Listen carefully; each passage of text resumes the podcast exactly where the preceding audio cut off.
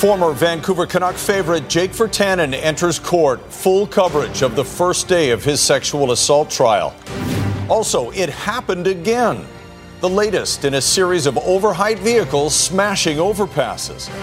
And rough seas ahead for BC ferries. And why are they uh, canceling three, with three hours' notice? The chaos for island communities with so many sailings canceled. You're watching Global BC. This is Global News Hour at 6. Good evening and thanks very much for joining us. Sophie is off today. A former homegrown NHL star is in BC Supreme Court for the start of his sexual assault trial. Jake Virtanen is facing accusations from a woman over a night at a Vancouver hotel in September of 2017 and a warning some of her allegations will not be suitable for all audiences. Sarah McDonald is covering the trial, and she has the details. Flanked by lawyers, Jake Virtanen arrived at BC Supreme Court in Vancouver on Monday. The former Canucks forward facing a single count of sexual assault in a case that dates back to an alleged incident in 2017 and all centers around consent. At issue is what happened inside Suite 526 of this downtown hotel between Virtanen and the complainant on the night of September 26th of 2017. Virtanen's accuser, who cannot be identified, alleges Virtanen had non-consensual vaginal intercourse with her. She was 18 years old at the time of the alleged incident and is now 23. These are difficult cases. They involve uh, uh, matters that are generally private. Uh, they they require something more than uh, one word, one person's word against another. In her at times emotional testimony, the complainant, who grew up in BC's interior, told a jury she and the former NHL star first met at the Calgary Stampede, three months before the alleged assault. She told court the two kissed there, exchanged numbers, and kept in contact until the complainant visited Vancouver the following September.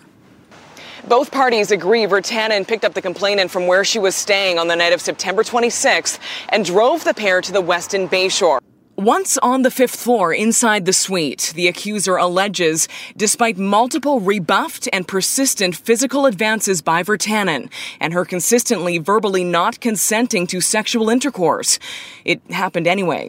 He was saying, quote, just a little bit, she testified. He kept saying, just a little bit.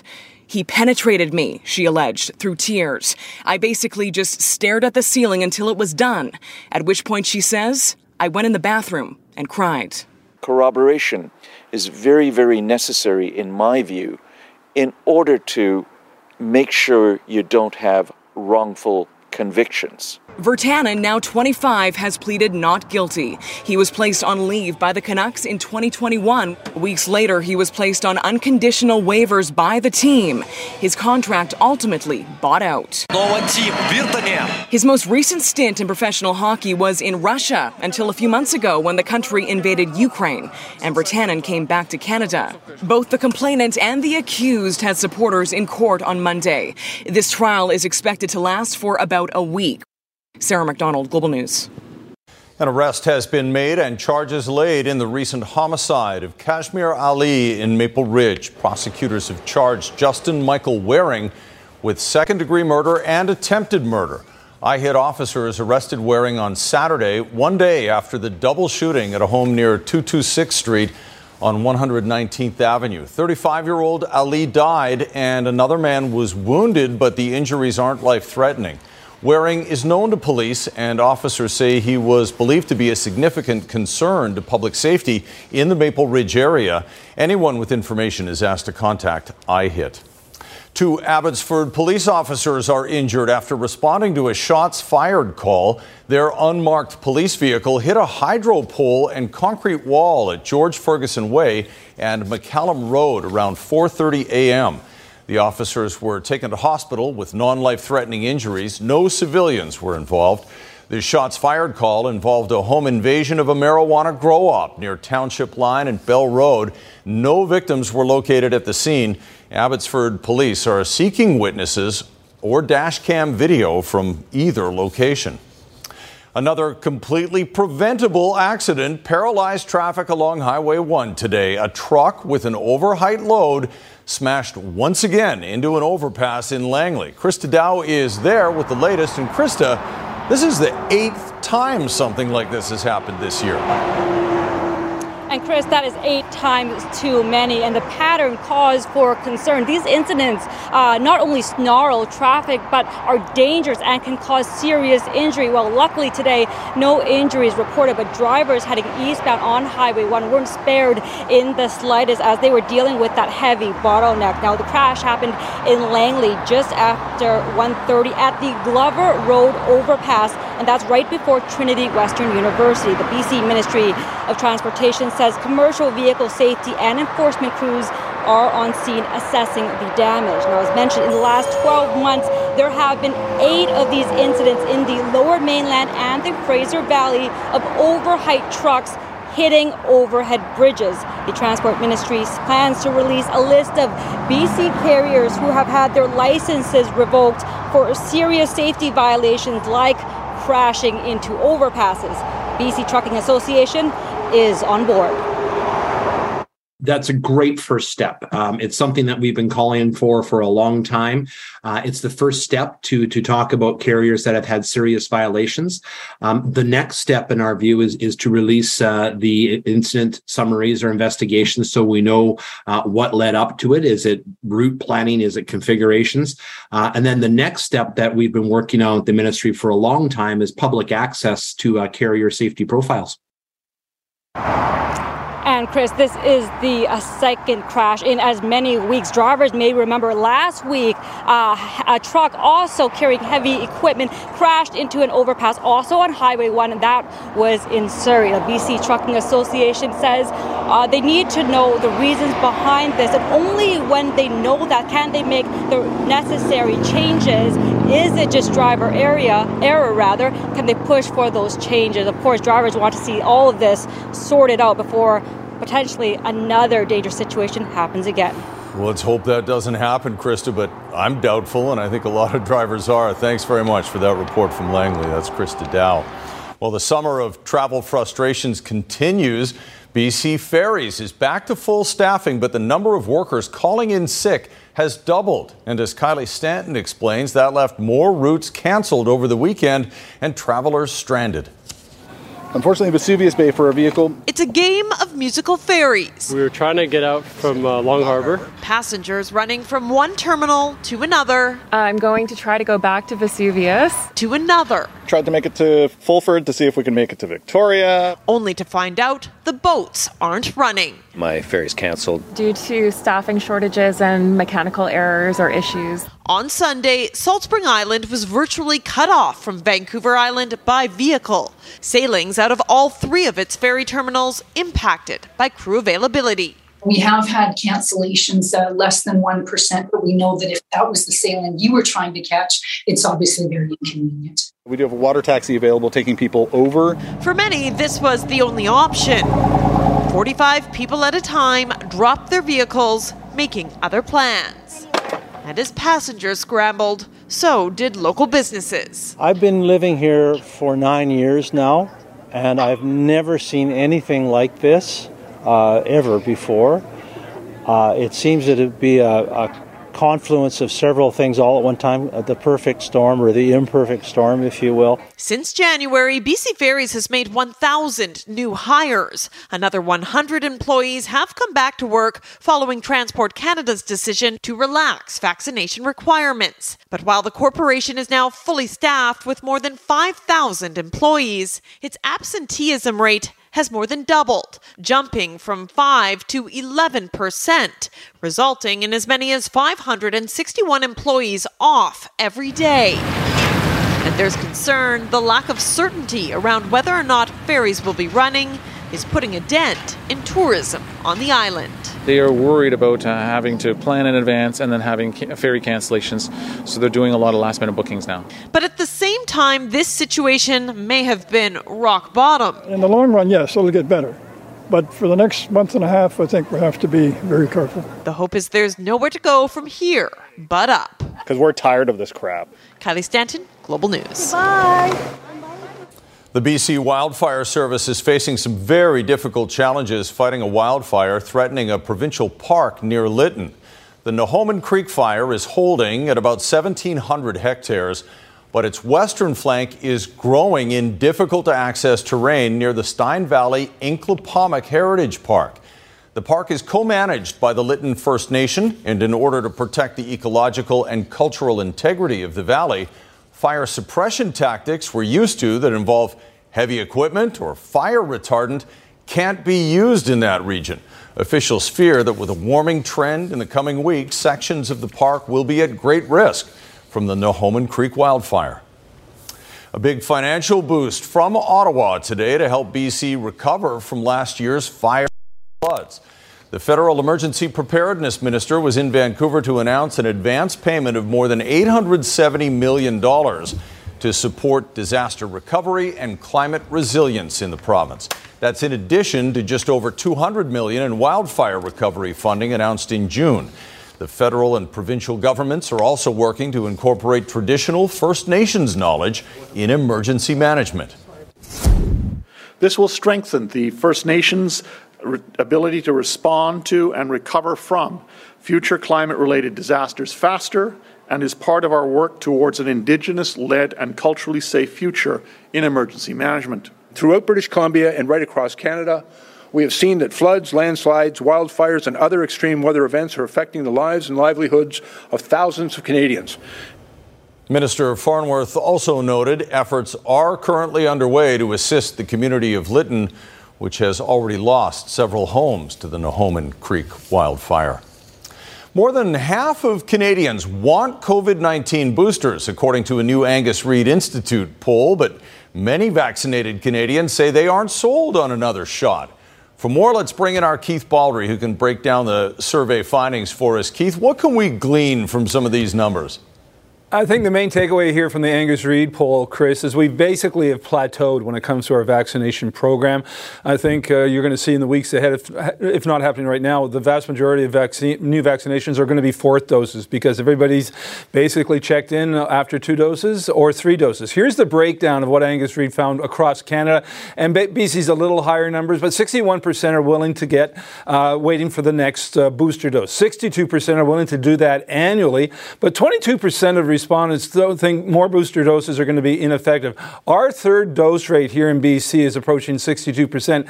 That's basically been that number for some time. We've hit a wall when it comes to vaccinations for second dose, which we're at 92% uh, for adults over the age 18, and again 60, almost 62% for third doses. Uh, pollster Shachi Kurl says we've basically fallen into two camps. Many people who've got two doses aren't getting that third dose, even though they've been invited. And if you get your third dose, you're more than likely to get a fourth dose if not a fifth dose if that's offered. Here's Pollster Kurl. If you're someone who's only had one or two doses, you are far less likely to identify as saying, I want to get a third dose or a fourth dose or another booster or continue boosting uh, as the months and possibly years go by. If you're someone who's had your third dose, if you're someone who's had your fourth dose, you are far more likely to say, Yes, when that fourth one is available to me, I'll get it. When that fifth one is available to me, I'll get it. So the demographic breakdown of this is also interesting, Chris. The poll found that uh, the biggest hesitancy group are men under the age of 55. They simply aren't going in for their third dose, even though they're being offered. Uh, the biggest take up of third and fourth doses are older people over the age of 55 and women in particular. So that trend is likely to continue for weeks, if not months, perhaps even years, if these vaccines continue to be offered on an annual basis. Mm. Children, also a big segment of the population. Mm-hmm haven't got a dose. All right, exactly. thanks very much, Keith. I appreciate it. A good deed comes back to haunt an employee at a pizza place. For years, she's been sharing a slice here and there for Vancouver's homeless population. But one night, it backfired big time. Why she's traumatized. Next on the News Hour. Just ahead, vanishing dragonflies, what the disappearance of these insects means for the health of the planet. Coming up. And the story behind a new children's book about the mysterious Ogopogo. That's also later. But right now, another Vancouver store employee is recovering from a traumatic experience after being threatened with a knife. As Kristen Robinson reports, this time it was over pizza. At Fresh Slice in downtown Vancouver, customers are treated well. Kids get a free balloon, and staff sometimes offer a free pizza slice to the city's homeless. But on Friday night, that wasn't enough. That's a slice, but he asked me a whole pizza. And Palagan Namasiwayam says a man threatened to stab his female employee when she refused to give him a free pizza. That guy came and then showed the knife and I need the whole pizza. She said, no, you want to give the slice? He said, no, I need a whole pizza. And then he's uh, behind the door. And then she said, okay, I call the police. The pizza pinching suspect, who is known to police, was arrested. Sometimes it's uh, giving people a, um, uh, a handout here or there. They get to know um, a lot of the people in their neighborhood. When an incident like this happens, it really betrays the trust that they've built up with people in the neighborhood, and it's extremely traumatizing for them. 31 year old Juan Cerna is charged with uttering threats to cause death or bodily harm and theft under $5,000. A few doors away, Fresh Slice's competitor, Pizza 2001, gave out free slices to those in need for years, but stopped the practice about a decade ago because the owner says it got to be too much, with some people only wanting free, oven fresh pizza. This is the first time that I'm uh, hearing that somebody threatened with a knife. Uh, I think it's terrible to be honest. Dominic Novak works in the area and says he witnessed a purse snatching last week. I see one lady screaming here without a purse, and look on the left, and I see one guy running behind the block. I, I didn't see the guy much, but I just saw how he ran behind the block and holding the purse. Back at Fresh Slice, the manager is used to people taking advantage of their goodwill. Sometimes they get the brownie, sometimes they grab the tip jar. We have to help them, but this use the weapons so make people are scared, right? He and Vancouver police urging anyone threatened in a similar situation to call 911. Kristen Robinson, Global News. We are now three months away from municipal elections in October, and the race for mayor of Surrey is heating up. Surrey Newton Liberal MP Sukh Dhaliwal announced he'll be stepping into the ring. As Richard Zussman reports, Dhaliwal joins a couple of other big names vying for the title. The incumbent a city councillor, an MLA, and now an MP. Our future is bright, and I believe working together we can achieve so much more. On Monday, Sukh Dhaliwal joining the Have It Surrey mayoral race, the longtime MP from Surrey Newton taking direct aim at the incumbent. Over the last four years, we have seen a divisive politics unprecedented division, partisanship, no focus on the citizens of Surrey. This has to end. Doug McCallum is, as of right now, planning on running again. The mayor currently awaiting a court date connected to charges of public mischief. Court documents obtained by Global News show investigators believe McCallum's foot was never run over in a Surrey grocery store parking lot, counter to claims made by the mayor. She clipped my knee and, and my bottom leg and then ran over my foot.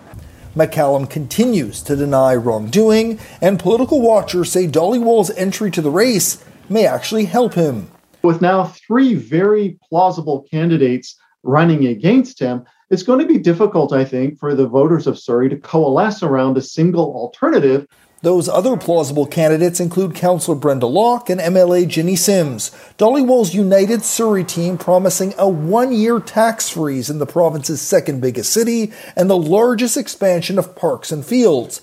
But this race is shaping up to be about more than policy. The housing, the schooling, the policing, the fire services, the community services.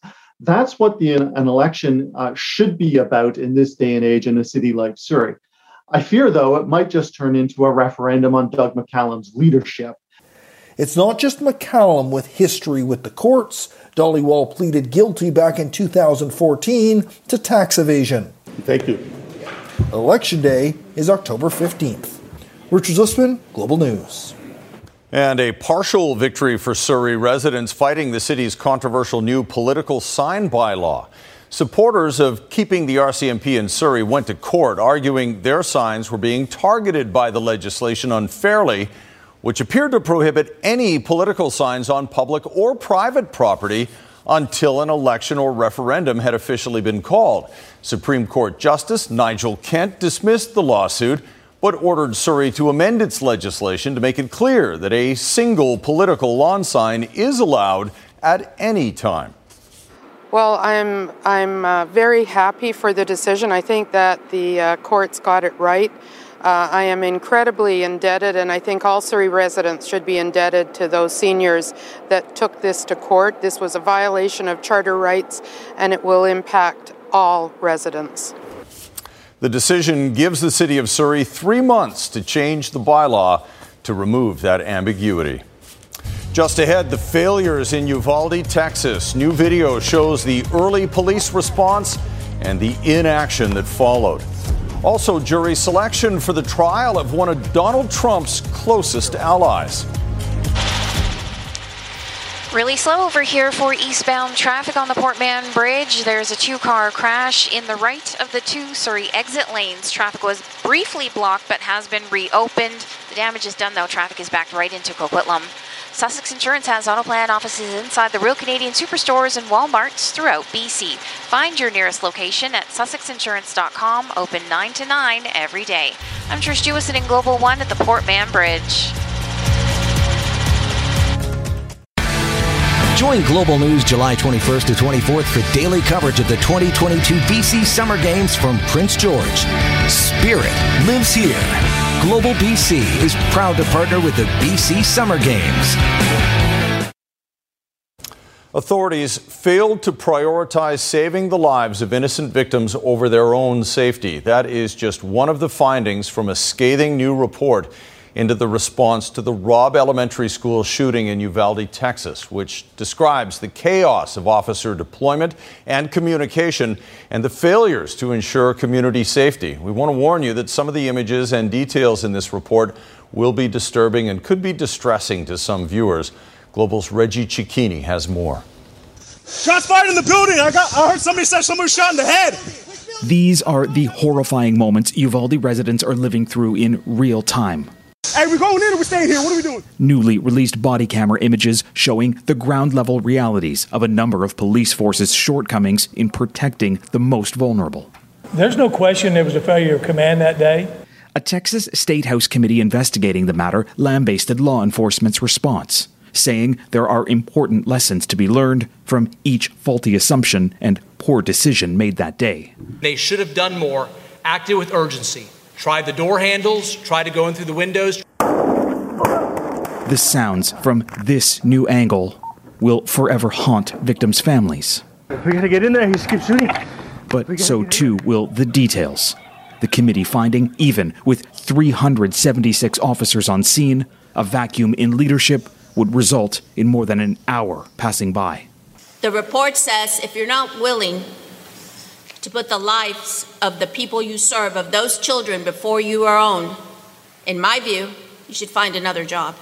With the former school police chief having resigned, the acting chief is now on administrative leave. They're a joke. They got no business wearing a badge. None of them do. Now, the report did go beyond law enforcement, criticizing unlocked doors and no active shooter warning, along with missed red flags. He struggled to fit in and eventually became isolated, and ultimately had a fixation on school shootings and even developed the nickname school shooter. And for each misstep comes more heartache. My wife's bathroom. An officer's wife would die that morning, so too would 20 other people, with those families and this broken community still asking why. Reggie Cecchini, Global News, Washington. Four people are reportedly dead after a midair plane crash in Las Vegas. Police responded to calls of a crash at a North Las Vegas airport on Saturday afternoon. Information from officials indicates two single engine planes collided as one plane was trying to land.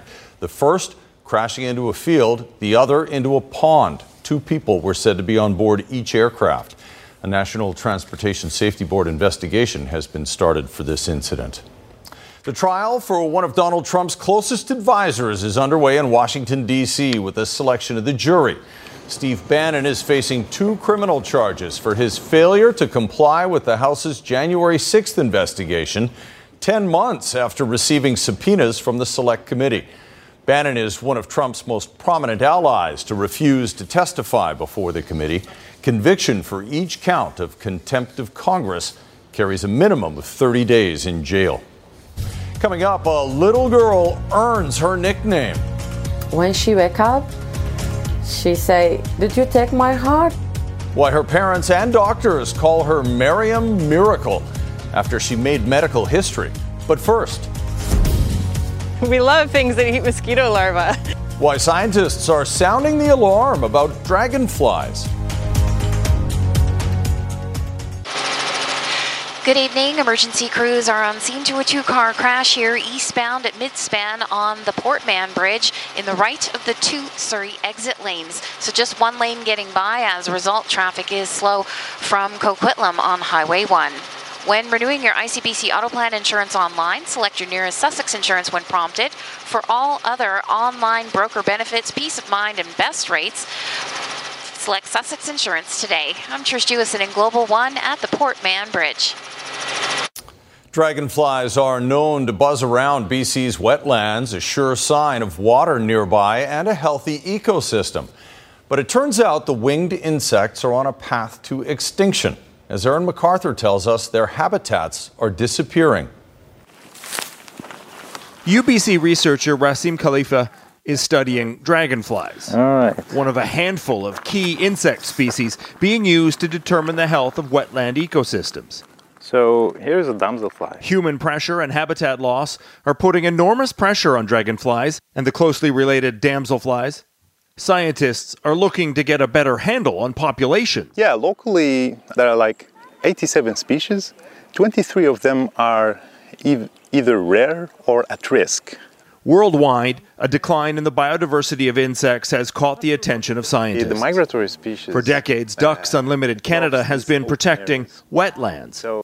The focus has often been on protecting waterfowl and other bird species. Now, with concerns that more than 40% of the world's insect species are in decline, there is new attention being paid to this baseline of the food web. It's, it's sort of like an incubation chamber for a lot of diversity, which does include insects. I think it's one of, uh, one of a group of species where if you're seeing it, it's a good sign. You see this guy here? Yes. This is a dragonfly. Yes. Engaging kids, a key component of a new campaign. Ducks Unlimited Canada is encouraging citizen scientists to help document these insects and understand the role they play. Because the larvae are aquatic and the adults are terrestrial, they interact with a wide range of other species, both as predator and prey. So if something happens to them, uh, like the diversity declines, this will affect so many species in the terrestrial ecosystem, but also in the aquatic ecosystem. Some estimates suggest more than 85% of all wetlands in the Okanagan and Lower Fraser estuary have been converted to human use. This is called the eight spotted skimmer.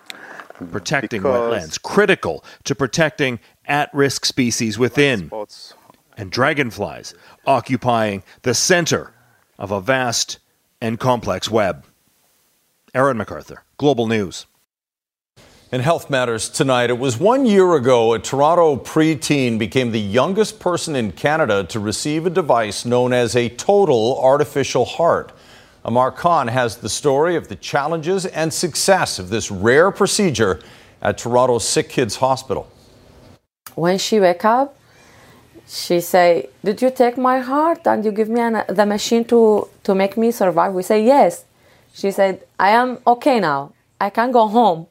We say, Yes, you can go home. You are okay now. Mariam Tanous, known as Mariam Miracle, was born with two forms of congenital heart disease and underwent open heart surgery at the age of three. In 2021, the 11 year old who had a heart transplant four years prior saw her body reject the heart. With time of the essence, artificial heart surgery was deemed the right move until they could find a suitable heart replacement. But there were concerns. It was a procedure mainly for adults and had only been done on 58 patients in Canada. If and when the surgery happened, Tanous's chest was to be kept open for five days. The biggest challenge for her technically is the size mismatch between the device and her uh, essentially the chest cavity. Uh, obviously, she's one of the smallest patients who ever had this implantation of this device in the world, and obviously the smallest in, in Canada. Linda Antoine Adwar knew the risks of the surgery heading in for her daughter, but never doubted the surgeons. They told us about what is the risky, what is the good. But all these things, when they speak it to us, we say yes, we, we need to survive our daughter life. She admits that the process of seeing her daughter struggle was challenging. It's a lot of tubes, a lot of machine, and they are waiting and waiting and waiting. But don't give up, don't give up. Dr. Osami Honjo was the cardiovascular surgeon who did the implementation of the artificial heart surgery and the heart transplant. A personal attachment to her and then her family, and then uh, it's it's a great feeling to see her uh, thriving after this you know so many challenges that she went through. Adwar is ecstatic her daughter got past this journey. I feel my heart is go like higher, higher from the from the happy. Amar Khan, Global News. Still to come, turning a wild story into a children's book. On December the 18th, 1981, we saw something strange in the water. How the author found his inspiration. And talk about a wedding crasher, the wave that almost spoiled the party. Coming up next. Britain is on course for its hottest day on record, with temperatures forecast to hit 40 degrees Celsius. The UK has declared a national emergency, issuing its first ever red warning for exceptional heat. The extreme heat is forcing train operators to cancel services and health authorities to put more ambulances on standby. Meantime, much of Europe is baking in a heat wave as well that's pushed temperatures into the mid 40s and seen wildfires rage in Portugal, Spain, and France. Mother Nature made sure a couple's wedding in Hawaii on Sunday was even more memorable than usual thanks to what was called an historic weekend for huge surf. The bride and groom and guests at the wedding stopped the celebrations to watch nervously as a huge wave comes rushing towards them, and a few seconds later, their fears are realized. This is coming over for sure.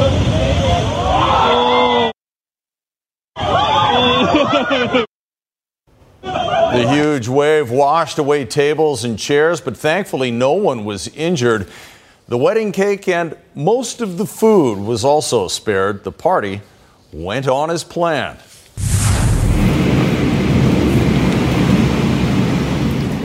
And take a look at this early glimpse of a massive storm that ripped through part of southern Alberta Monday afternoon. The video was recorded around 1:30 this afternoon in Red Cliff, about 280 kilometers southeast of Calgary. You can see how powerful the wind is, knocking down tree branches. The area has also been pummeled by torrential rain. An emergency alert was issued, and there are reports of damage to vehicles and homes in the area. Wow. Makes you almost thankful for the drizzle we got for a big part of the day, but it's really improving this afternoon. And Christy joins us now with the latest. Hey, Christy.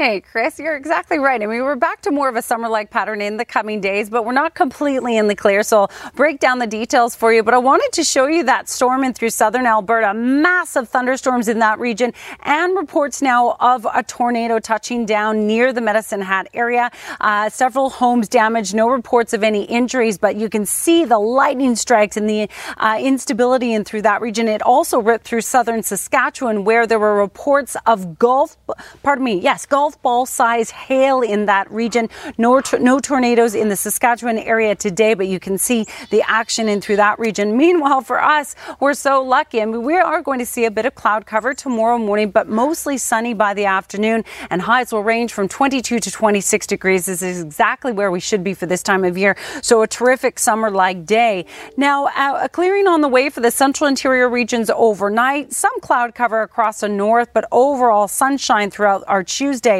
Wednesday, though, for the South Coast, I am expecting a bit of cloud cover once again, and we'll likely see that cloud cover again in the morning on Thursday. So, as I mentioned, it's not straight sunshine. We'll see some morning cloud cover at times, but overall, a sunny pattern in store for us. Lots of sunshine, though, in through the interior, low 30s for you, just a touch above seasonal. But for our region, 22 to 26 degrees will be nice and comfortable tomorrow. We're going to heat up a bit more, though, on Wednesday and into Thursday, as you can see here, but a nice stretch of weather, certainly to look forward to after sort of the cloudy, rainier conditions we saw over the weekend. This is a shot from Enderby last night where there were also a number of thunderstorms in through the interior region. Thank you to Laura for that one. I wanted to show you one more showing. Um, the cherry farm in the area of Kelowna, just southeast in the Sun City area. Uh, because of the thunderstorms they saw yesterday, they had a helicopter out trying to dry the cherries. So it is pretty tough times, especially in through southern Saskatchewan after the golf ball size hail in that area. Uh, some devastation in through the crops uh, is very likely. Chris, back to you. Got to keep those cherries dry, otherwise they split. But they still, I still think they taste pretty good even if they're mm-hmm. split, but I know why they're doing it.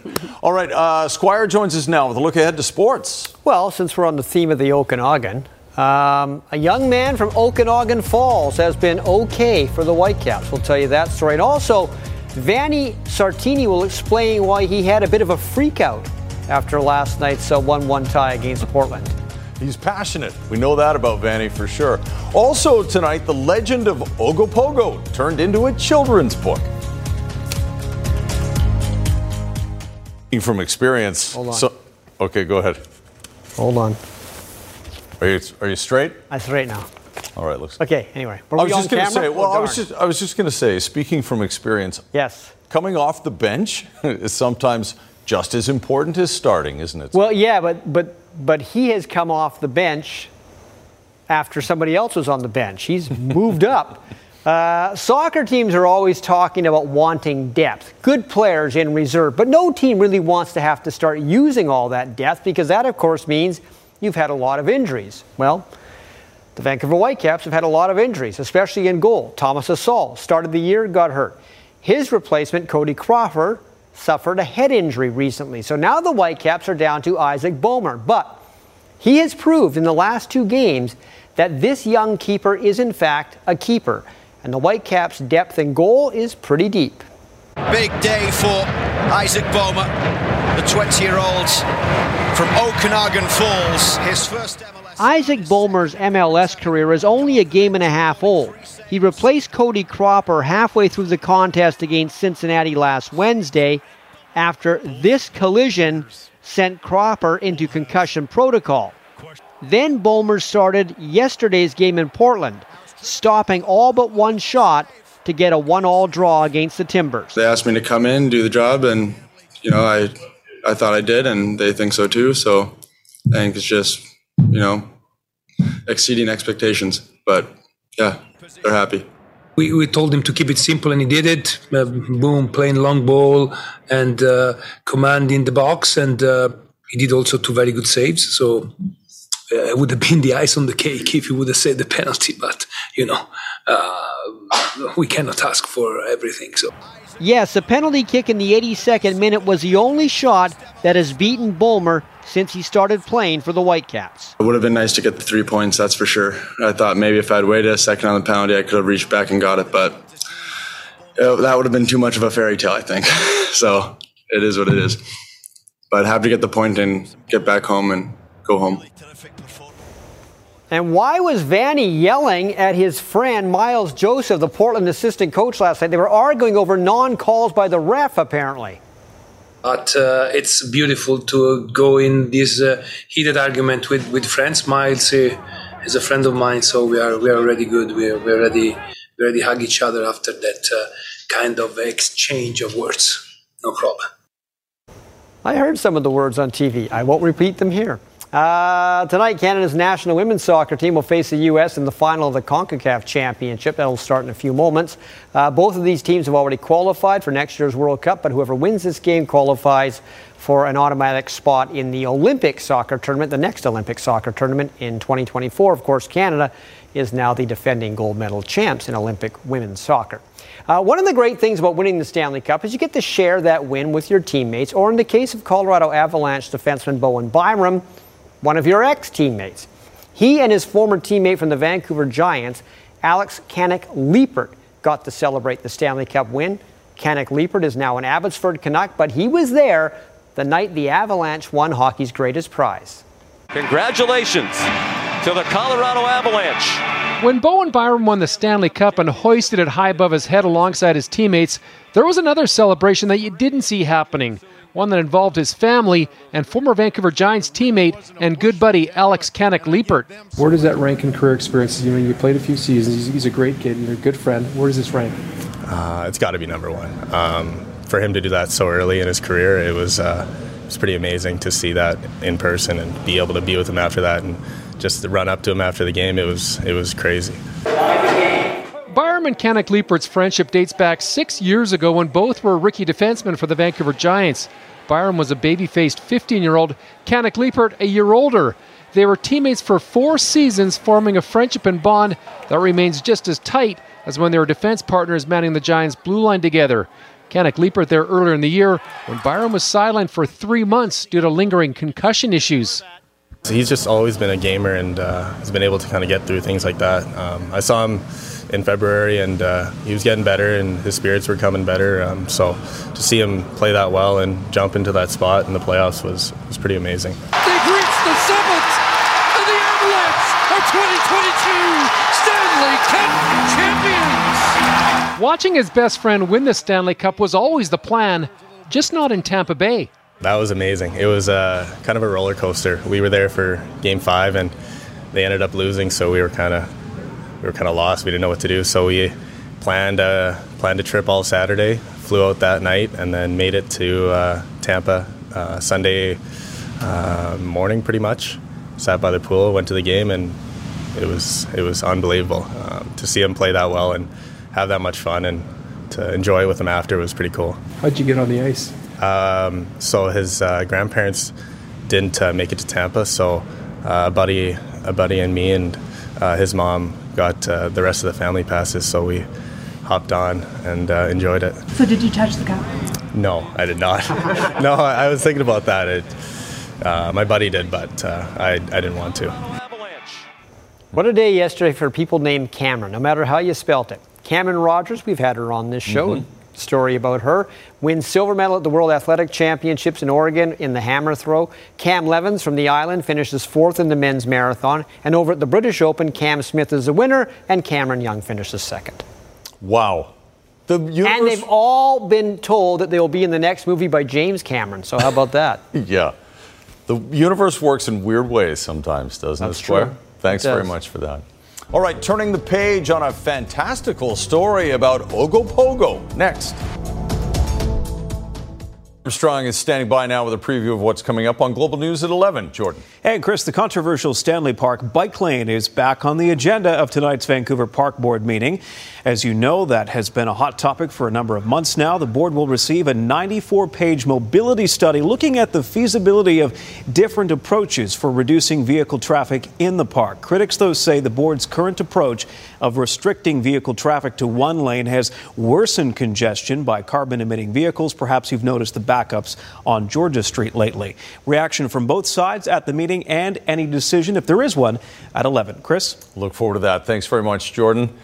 Now, a book that many British Columbians grew up with is getting a sequel. Don Levers released Ogopogo, the misunderstood lake monster, almost four decades ago. And now he's taking us on another adventure with the mythical lake creature, and Sydney Morton has more.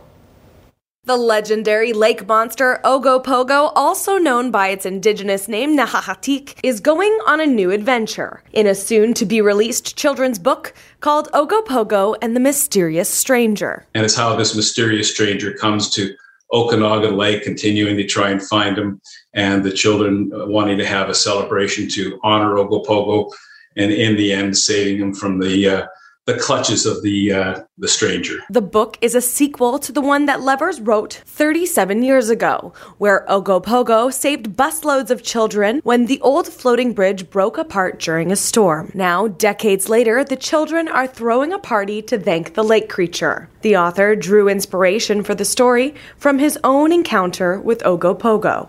On December the 18th, 1981, uh, we saw something strange in the water, and uh, we pulled over to the far side of Okanagan Lake Bridge.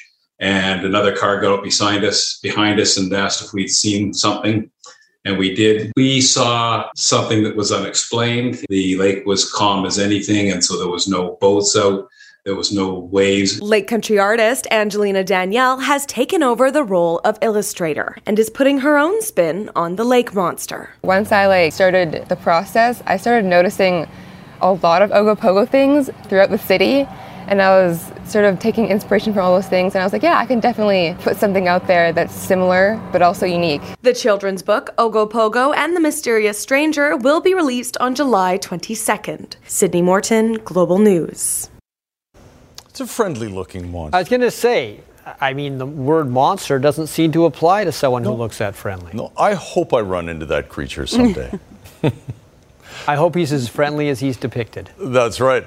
Uh, okay, last word on weather before we go. Christy? Sure. So we do have a nice stretch of uh, days on the way with sunshine, especially tomorrow. We will see some cloud cover in the coming days, Wednesday, Thursday in the morning, but overall dry weather on the way for everyone. Parents and kids enrolled in day camp will love you for it. Thanks very much, Christy. And mm-hmm. thanks everybody for watching. Have a great night.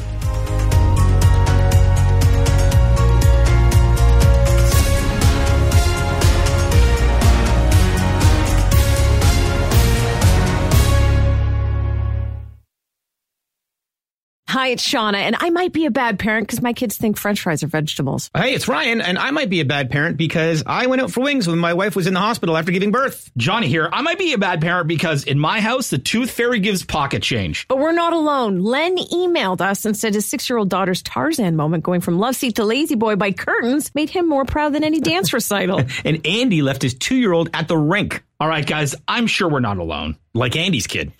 For stories and confessions like this, make sure you check out our podcast. It's called Bad Parents, and it's available wherever you get your podcasts. I left a glove at the rink.